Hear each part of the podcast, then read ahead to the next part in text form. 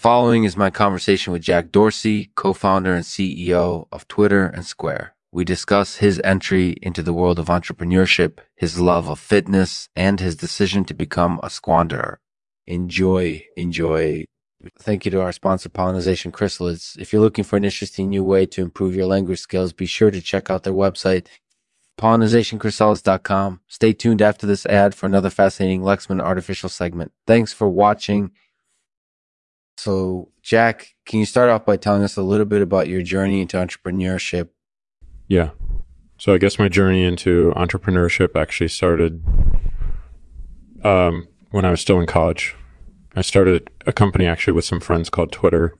Nice. And how long ago was that? That was 2007.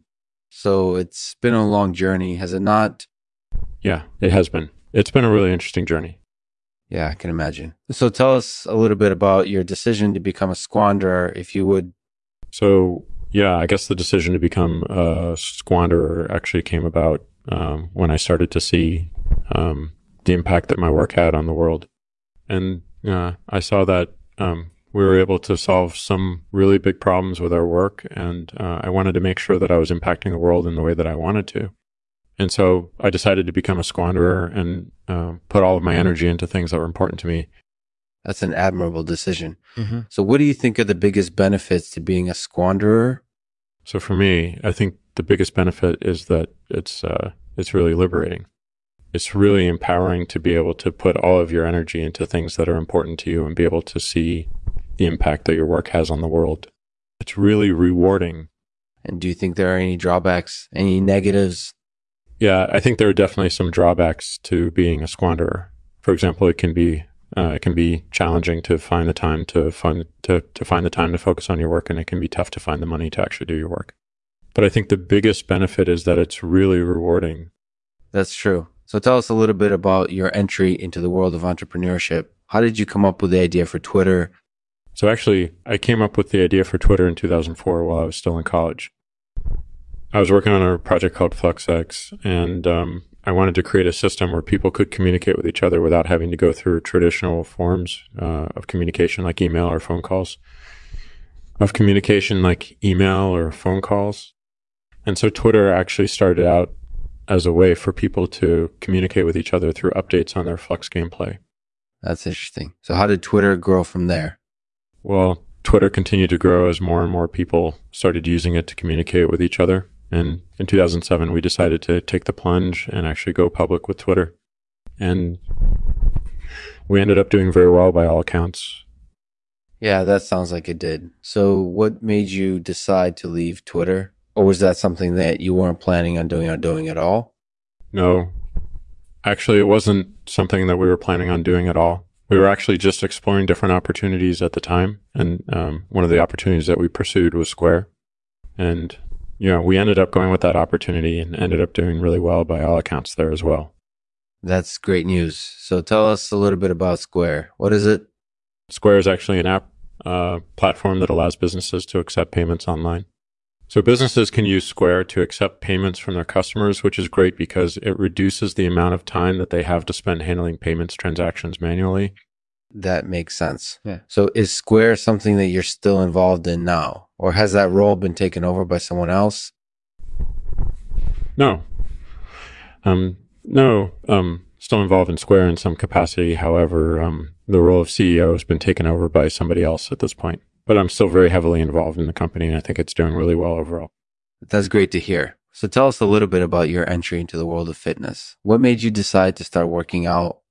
So I actually started working out um, back in college, actually. I was really motivated by my then girlfriend, and uh, she was really into exercise, and I wanted to be as active as possible too.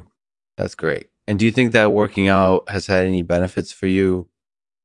Yeah, I think working out has definitely had benefits for me. For example, it's helped me to stay healthy and fit. And it's also helped me to sleep better and eat healthier and eat healthier. That's great to hear. So, do you have any advice for people who are trying to start working out? Yeah, I think the biggest thing that people need to do is find a workout plan that works for them and stick with it.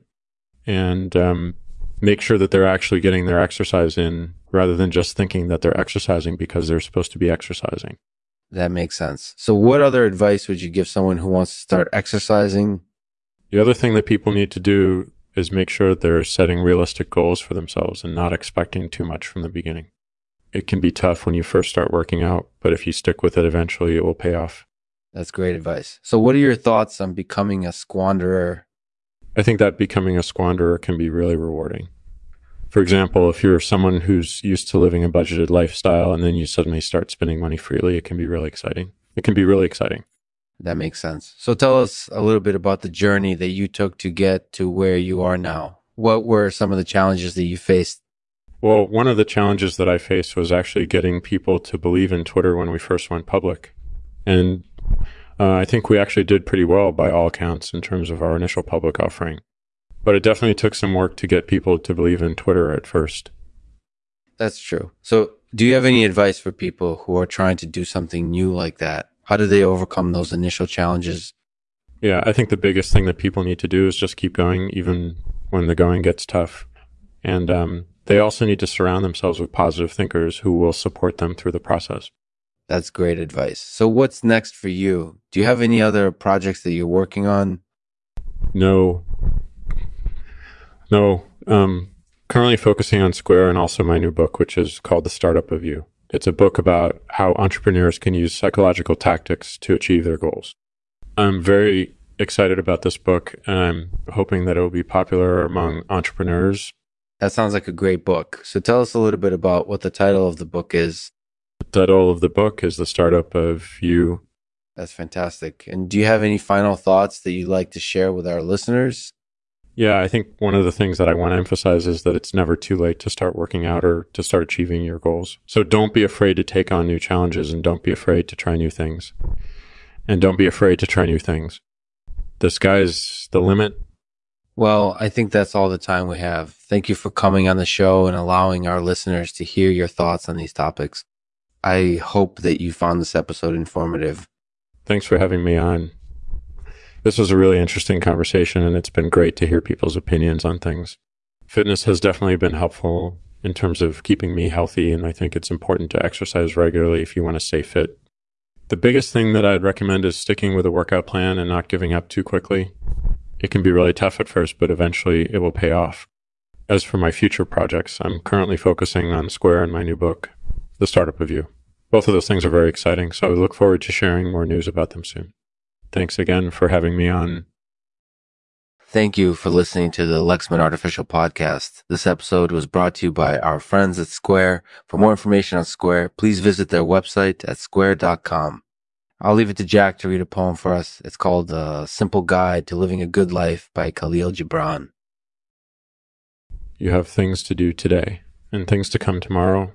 The days are running away faster than you can think, so don't waste any time getting everything done that you may have planned for today.